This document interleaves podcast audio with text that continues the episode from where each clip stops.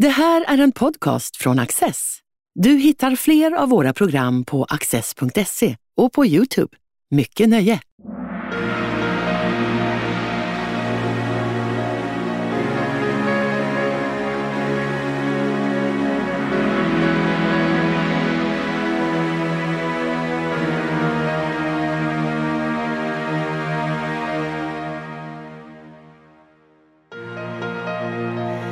Behovet av kunskapsinhämtning om och överenskommelser med främmande makter är av gammalt datum. Så förhandlade konkurrerande grekiska stadsstater med varandra och sände ut delegationer för att knyta allianser. Med tiden formaliserades umgänget. Diplomati blev en profession med fasta sändebud. Detta innebar inte att informella aktörer såsom konsuler, förstinnor, handelsmän, poeter eller älskarinnor försvann. Svante Norrhem, universitetslektor i historia vid Lunds universitet, samtalar med Åsa Karlsson, filosofie doktor i historia och huvudredaktör för Svenskt biografiskt lexikon. Martin Hårdstedt, professor i historia vid Umeå universitet och Peter Luttersson. Diplomati, varför uppkommer det? Vilket behov är det som svarar mot att det uppkommer?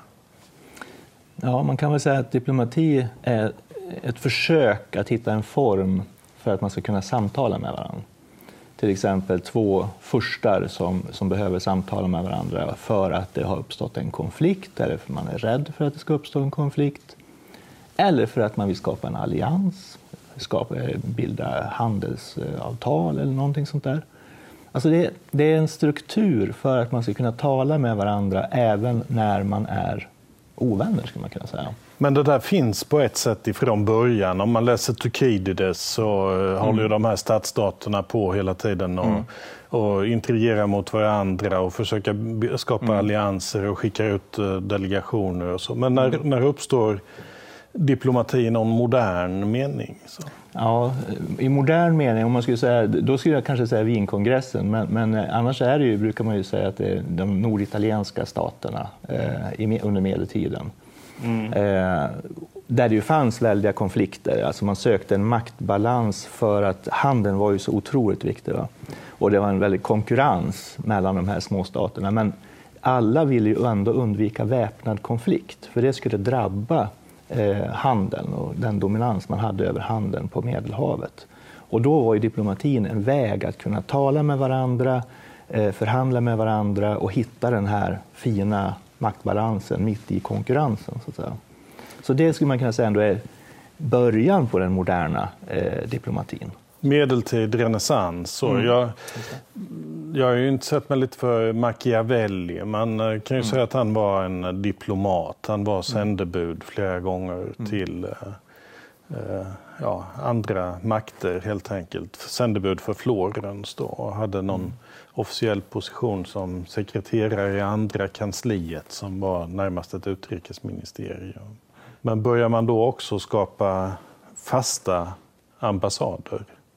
Ja, i alla fall eh, familjen Sforza i Milano, de hade fasta ambassader. Men det är annars en, en ganska sen företeelse. Alltså det kommer på, några har det på 1600-talet, men sen kommer det ju framför allt när vi kommer in på 1800-talet och längre framåt, så man har mer fasta ambassader. Däremot kunde det ju vara så, eh, till exempel Frankrike hade ju i, i Sverige under 1600-talet långa perioder med tillfälliga ambassader, så att säga. Eh, och Sverige hade ju anledning att å andra sidan vara i Paris, ha en närvaro i Paris också under långa perioder. Men, man, men det här med att man hade en fast ambassad i meningen en byggnad som liksom ägs av det andra mm. landet och där det verkar en, en personal under lång, eh, liksom stadigvarande, det är en relativt modern företeelse. Men Sforza-familjen gjorde ändå det en del av de andra ja. städerna, att de ja. hade, det hade de. Ja. Ja, fasta mm fast representation. När du talar om byggnad så tänkte jag på att den äldsta eh, svenska ambassadbyggnaden det är ju Istanbul, mm. 1750-talet som man då köper det här huset och tomten som vi fortfarande äger, fast nu är det ju generalkonsulat eller någonting. Så att någonstans där börjar man liksom skapa de här strukturerna kanske under 1700-talet. Mm. Och det, det, det, där hänger då samman med Karl XIIs eh, närvaro i Osmanska riket och mm. sen är det den här familjen Celsing. Precis, och det blir liksom en följdeffekt att eh, Karl XII, det skapas ju mycket skulder i Osmanska mm. riket och det leder i sin tur till att de här kontakterna fortsätter. Men det är det där som du sa också, handel. Man vill ju ha både ett militärt stöd och en handelsallians. För om man går tillbaka lite så är det de där ambassaderna som utgår ifrån Sverige till Ryssland på 1600-talet. Nu kommer jag inte ihåg, det tre stycken stora ambassader som eh, ger sig iväg på ett annat sätt. Det är ju inte att man har en, eh, en byggnad i Moskva eller så, utan utan man väntar till det blir vinter och så åker man eh, släd över isarna till Åbo och sen mm. fortsätter man där och har med sig enorma silvergåvor och sådär. Det, men sådana ambassader kunde då också vara de har ju en drivkraftig kunskapsintresse. Ett kunskapsintresse det är ju eh, hur tänker man i Moskva? Ett annat kunskapsintresse är nu tar vi tillfället i akt och lära oss någonting om Ryssland. Mm. Och det tredje är, vad skulle vi kunna handla med i det där landet? vad är det de saknar som vi har? Det är ju jätteviktigt i, de här kontakterna. En sak som jag funderar lite på när vi pratar om det här det är ju den här helhetsbilden, diplomatins roll i relation till andra instrument för att bedriva utrikespolitik. Och då, då tänker jag mig så att kriget använder man ju ofta som ett instrument. Och och så kunde man tänka sig de här giftermålen då för att skapa allianser mellan stater. Och så, du Svante som har sysslat med det här mycket, skulle, hur skulle du vikta den här diplomatin mot de här två andra metoderna på något sätt, göra utrikespolitik? Alltså hur viktigt, mm. alltså, Förstår du min fråga? Ja. ja. ja. nu är jag ju framförallt kunnig på diplomati jo. och inte så mycket på det militärhistoriska. Nej. Så det, det, skulle ju tendera för mig att läggas på diplomati. Ja. Då, men men det, det, därmed inte sagt att det är så. Men det är en väldigt intressant fråga därför att eh, alltså, diplomatin är ju, kan ju både... Alltså i, i, första hand så tänker man sig att diplomatin är till för att lösa konflikter mm. eller undvika konflikter alltså med, med, fredliga medel. Och därmed också hela det här ceremonielet som ju kan verka löjeväckande på många sätt. Men det är viktigt därför att det, man ska visa respekt för varandra och, och, och sådär. Men det kan också fylla en aggressiv roll faktiskt. Eh, det finns ju exempel på sådana där man skickar en ambassadör till ett annat land som eh, beter sig på ett sätt som man uppfattar som beter sig illa, beter sig fientligt. Och där det nog också var avsikten, att provocera. Eh, nu kommer jag att tänka på ett exempel som eh, har att göra med eh, Axel Oxenstierna fick bekymmer på 1640-talet, tror jag det är, om jag nu inte minns fel. Eh, då Danmark plötsligt kommer med en propå om inte drottning Kristina, som ju då fortfarande bara var ett barn nästan, skulle kunna gifta sig med en dansk prins. Och detta uppfattades som en, en fientlig handling. Därför att Axel Oxenstierna menade då att vi kan ju inte säga ja till det här. Men genom att säga nej så uppträder vi fientligt mot Danmark. Va? Så det där eh, kan man se som ett, en diplomatisk finess för att provocera svenskarna. Så att säga. Men, ja, men jag, så det är egentligen inte svar på din fråga. Nej, nej men, men, men, det, men det är lite ute efter att den här diplomatin som växer fram, den är väldigt flytande, informell, den är formell. Den är, mm. Man kan ju tänka sig att, det, att man ju helt enkelt skjuter upp anfallet, man bedriver underrättelsetjänst. Alltså det finns ju... Om man går långt tillbaka, till exempel Alexander den store mm. under hans fälttåg det börjar ju ändå ofta med att man skickar in eh, en delegation. Man underhandlar med en stad. Ska ni inte ge upp nu utan mm. att vi behöver strida? Och vilka villkor ska då gälla? Eh, ni kanske inte behöver betala skatt och ni får behålla era gamla gudar och så. Mm. Men Eh, det och det måste ni ändå ställa upp med. Och, så. och många gör ju så. Han, han intar ju väldigt många städer med diplomati. Diplomati med starka påtryckningar. Mm.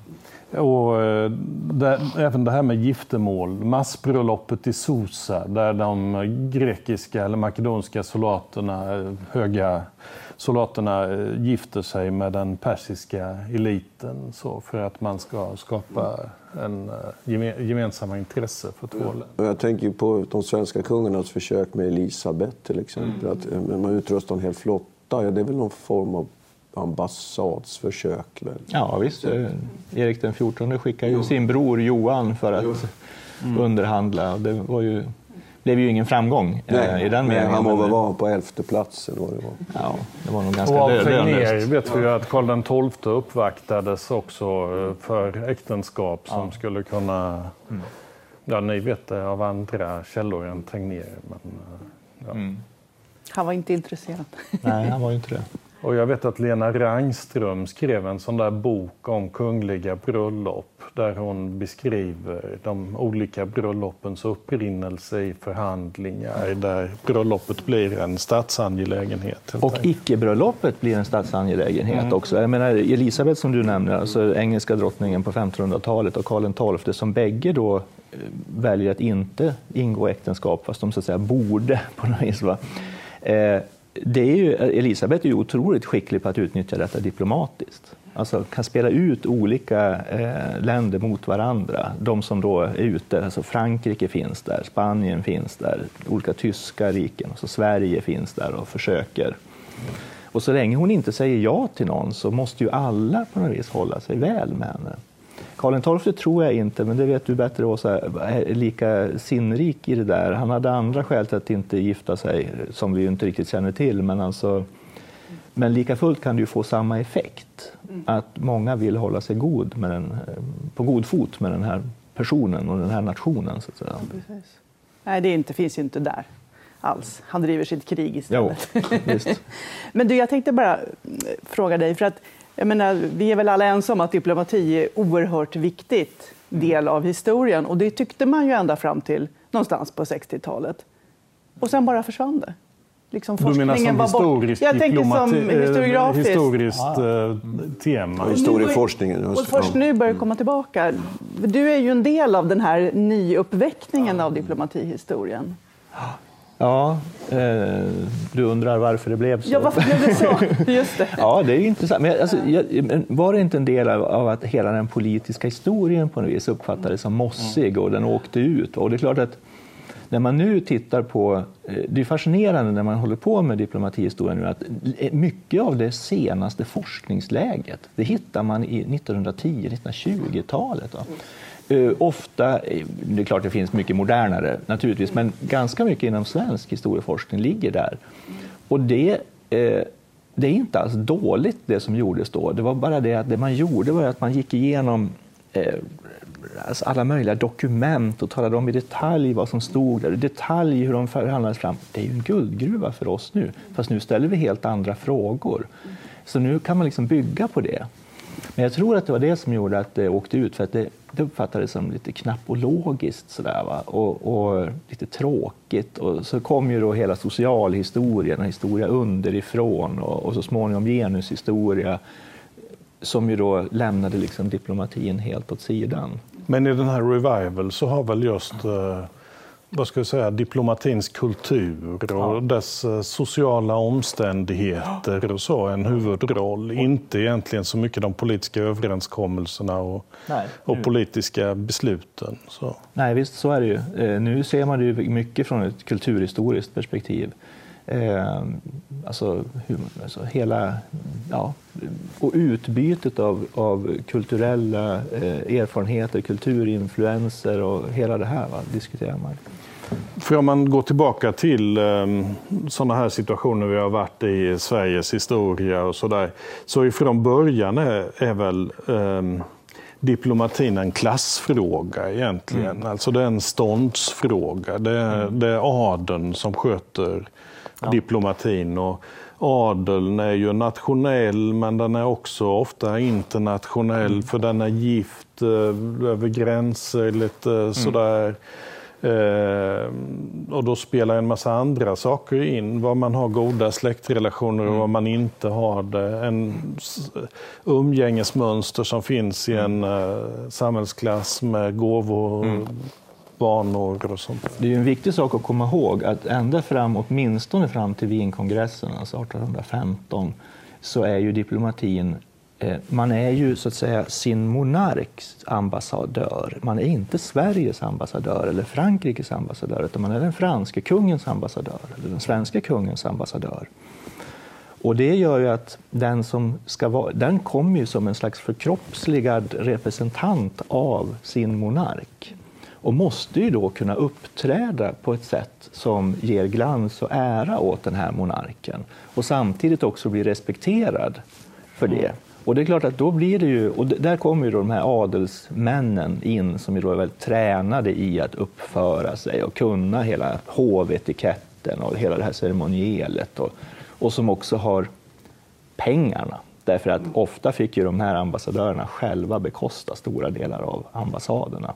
Alltså det handlar ju om kläder, det handlar ju om ett stort entourage, det handlar om att man skulle ha ett ekipage som var och kunna ge glansfulla fester och, och sådär. Va? Och det är som vissa officerstjänster. När Churchill blir eh, officer ja. i kavalleriet så måste han hålla sig med hästar. Just det. Och sånt där. Ja, det är ungefär samma idé. Och, därför, och då blir det ju som du säger, det blir ju en klassfråga därför att det är ju bara somliga som har råd. Sen är det en annan sak att de ofta hade med sig välutbildade, kompetenta sekreterare som gjorde väldigt mycket av jobbet och som viskade i örat på de här eh, inte alltid så kompetenta men stilfulla, stilfulla aristokraterna. Då. Men om jag tar, är det inte självgenererande systemet också? Men att om det, man ska ligga på den där nivån, mm. då kan man ju inte skicka dit en ofrälse plötsligt. Då gör man ju bort sig. Mm. Så det är inte så att systemet är självgenererande hela tiden. Men det finns en annan aspekt av det hela. Det är ju att det finns formella och informella roller. Vissa är ju så att säga sitt lands ambassadör. Men andra människor kan fylla diplomatiska funktioner, eller hur Rosa?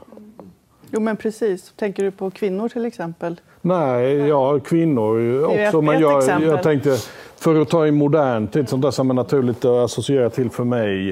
Eh, när Europa var uppdelat i öst och väst så, där, så poesifestivalerna, poeterna kunde fungera. Jag vet att jag hörde en svensk diplomat som har varit mycket på Cypern som sa att när man skulle försöka lösa det där mellan turkar och greker på på Cypern så har de historiska lämningarna varit att då kan vetenskapsmän, arkeologer träffas och prata om hur man fixar olika saker. Och då ja, kan det eventuellt lösa upp vissa band som politiker eller yrkesdiplomater inte kan göra på egen hand. Men Gärna jag associerade annorlunda. Nej, jag tänkte lite grann på, ja, eftersom Istanbul eller Konstantinopel är det enda som jag egentligen har, känner till ordentligt, men där jag tror hon Mary Montague som ju var då den brittiska ambassadörens hustru, hon kunde liksom komma in i andra sammanhang. Hon fick, hon fick besöka kvinnornas harem och, och få helt andra typer av kontakter. Och det är också liksom att hon var ju en väldigt viktig aktör, men hon var ju inte en officiell diplomat naturligtvis. Men det fanns kvinnor som var officiella diplomater också? Ja, vi har ju den äldsta kvinnliga diplomaten som hon brukar kallas. Det är ju redan i början på 1630-talet, Katarina Stopia. Men det är ju det här klassiska att hon var där med sin man och han dog mitt under förhandlingarna och hon var tvungen att göra någonting. Och på det sättet blir hon då en, en jättetidig kvinnlig diplomat. Och det finns ytterligare exempel. Det finns eh, ja, René de Guébriand, heter hon väl, som kommer från Frankrike 1644 till Polen som del av ett entourage. Alltså Marie-Louise Gonzaga ska gifta sig, hon var ju då liksom kopplad till det franska kungahuset, hon ska gifta sig med kung Vladislav den fjärde av Polen. Och då skickar fransmännen, av något skäl som jag inte känner till, en kvinnlig ambassadör med i det här. Och det brukar ju sägas vara den första kvinnliga ambassadören som är den titeln, så att säga. I sin egen rätt. Alltså. Men sen finns det ju andra, jag tänkte på om man tar, håller fast vid det här med kvinnor, så finns ju exempel på Alltså Karl XI var ju väldigt rädd för de här utländska ambassadörerna och det ligger ju i hela diplomatin också det här med spioneri. Mm. Man, de, de, och det, det, de var ju en slags eh, inofficiella spioner kan man säga. Det är klart, de var ju där för att kartlägga vem styr i det här landet? Hur, vem ska vi prata med? Hur ser det ut? Hur många soldater finns det? Vad har de för resurser? Allt det här. Så han förbjöd det svenska riksrådet att ha kontakt med den franska ambassadören eh, under vissa, alltså de fick göra under vissa stränga eh, omständigheter, men inte annars. Varpå den franska ambassadören omedelbart började kontakta deras hustrur. Mm. Eh, och det fanns det inget förbud för. Eh, och så kommer han in den vägen och, och, kan prata med de här svenska släkterna då, så att säga. Så att, ehm, ja, kvinnorna spelar en roll, men inte bara. Det finns ju andra informella eh, aktörer också. Martin, i det här när man, när man eh, vad ska jag säga, förnyar disciplinen så är den, är den klassiska eh, diplomathistorieforskningen så ägnade man sig åt eh, officiella depescher och, och mm, faktiska överenskommelser, hur de såg ut och hur de formulerades på papper och allting sånt där som eh, riktigt eh, rigorös källkritik kan eh, tycka om. Så.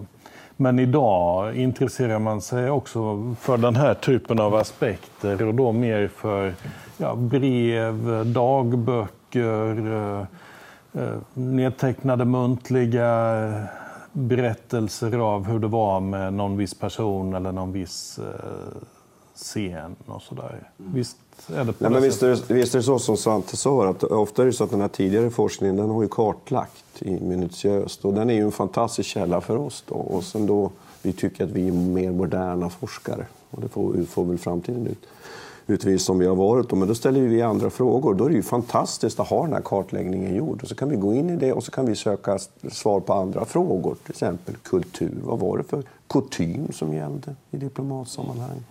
Om man betedde sig si, betedde sig så. Jag tänker på en bok som jag tyckte var oerhört bra. Christer Wahlbecks bok som hette Jättens andedräkt. Som handlade om, Finlands, eller handlar om Finlandsfrågan i svensk eh, utrikespolitik. Varför är då den där boken så bra? Jo, det är ju därför att han använder den här, vad ska vi säga, den officiella historieskrivningen, det där eh, ovedersägliga ramverket till att fun- fundera över att eh, men vad gjorde att man fattade beslut på det sätt som man gjorde? Vilka föreställningsvärldar kan man ha haft? Vad, vad tänkte man sig om eh, Ryssland? Det är ju Ryssland som är jätten där med andedräkten mot eh, Norden. Eh, eh, vad tänkte man sig att man, Ryssland hade för avsikter, för vilja, vart de ville komma och så. Och så nystar han upp det där baklänges, egentligen inte som en historiker. Han var ju jag menar verkligen en duktig forskare, men han hade också den andra erfarenheten ifrån diplomatin och korsbefruktade det här till att, att eh, fundera över skälen till att man fattade vissa beslut och föreställningarna som de skälen byggde på. Jag tycker det är en otroligt intressant bok det där. Och att man, hur ser ni som historiker på att man beter sig på det sättet?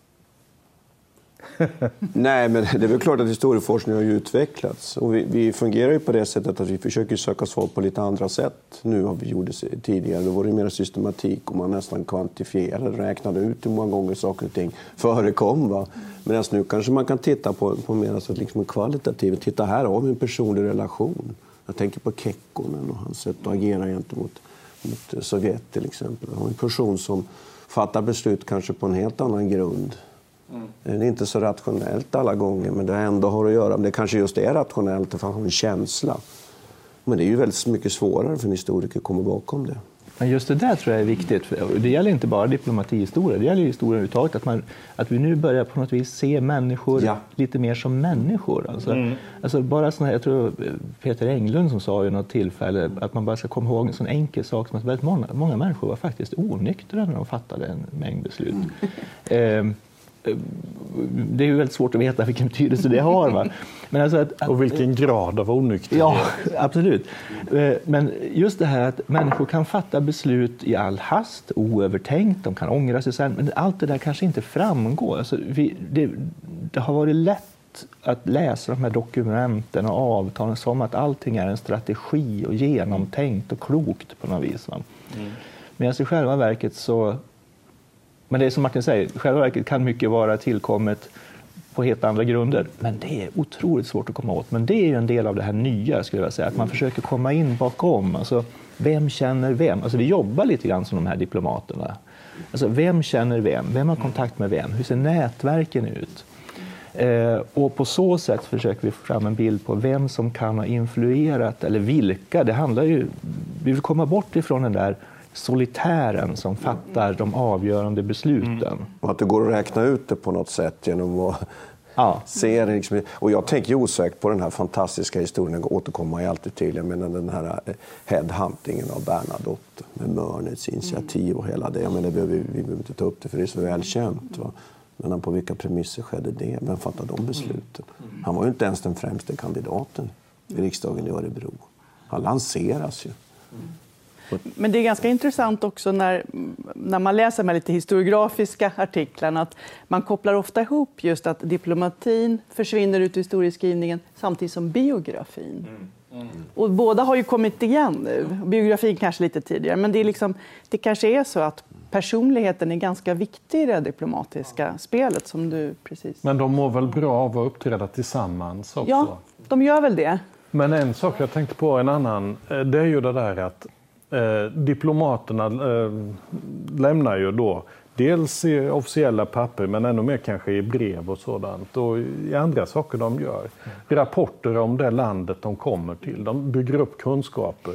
För en svensk historiker till exempel borde det ju vara väldigt intressant att se hur såg man på Sverige utifrån? För att komma bort lite ifrån nationell historieskrivning på bara begränsat svensk grund. Mm. Så.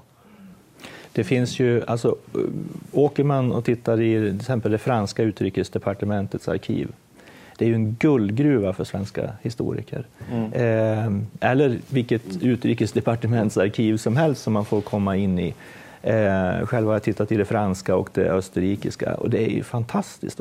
Det, det enda är att det, det, det, skulle behövas ett stort forskningsprojekt med många personer som kunde sitta länge och som kan läsa 1600-1700-tals mm. franska, inte bara traggla sig igenom utan faktiskt kan läsa.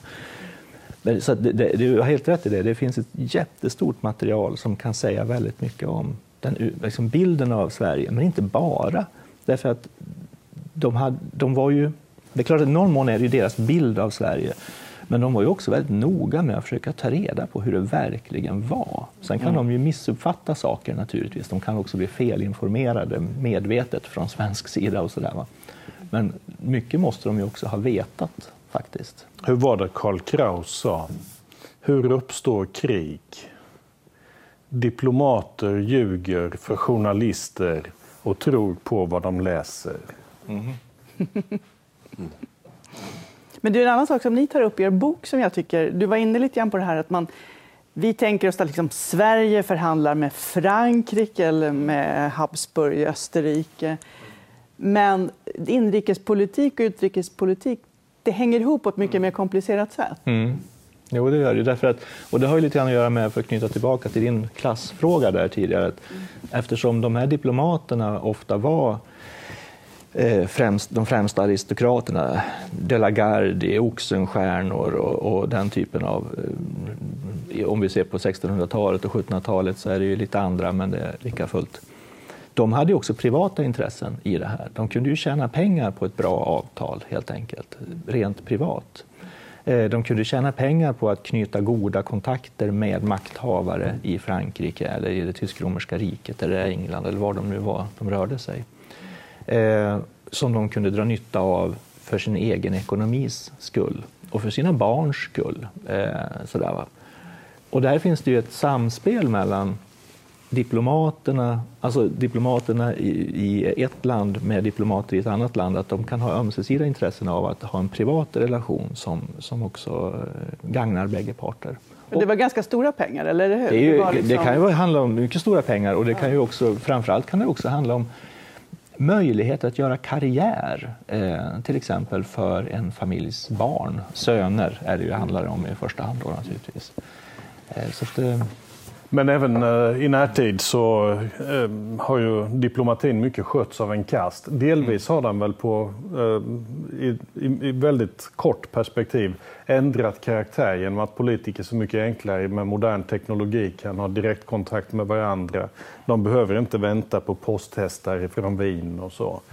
Eh, men eh, jag kommer ihåg en diplomat eller en ambassadör från Finland som för några år sedan sa till mig, apropå sitt yrkesval, att ja, jag gick in i utrikesministeriet eh, när det bara ställdes två krav. Man skulle tala franska och man skulle äga en frack.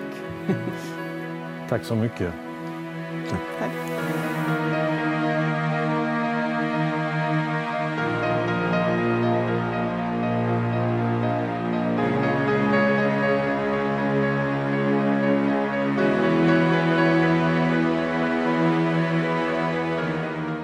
Du har just lyssnat på en podcast från Access. Du vet väl att vi också är en tv-kanal och tidning? Teckna en prenumeration idag på access.se.